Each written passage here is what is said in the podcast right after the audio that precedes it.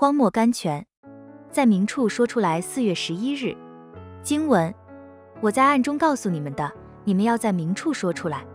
圣经马太福音10章27节，我们的主常带我们到黑暗中去，为着要和我们说话。有时他带我们进入孤单的黑暗，有时他带我们进入忧伤的黑暗，有时他带我们进入失望的黑暗，有时他带我们进入疾病的黑暗。然后他告诉我们他伟大的、神奇的、永远的、无限的奥秘。他开启我们迷糊的眼睛，叫我们看见属天的荣耀。他开通我们聋聩的耳朵，叫我们听见他的声音。在黑暗里，我们能学到以前从来没有学到的功课。可是我们得到了启示以后，就有一个责任，你们要在明处说出来，要在屋顶上宣扬出来。这样看来，我们受苦并非是毫无意义、毫无目的的。许多时候，我们在受苦的时候会悲叹说，我还有什么用处呢？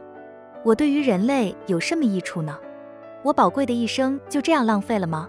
我告诉你，神是有目的的。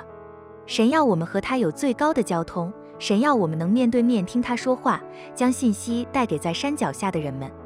摩西在西乃山，伊莱甲在何烈山，保罗在亚拉伯，岂都是白费时日呢？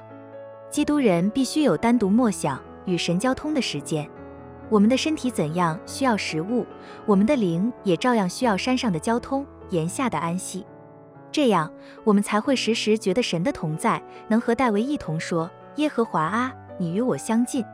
圣经诗篇119篇151节，梅尔 FB 迈尔。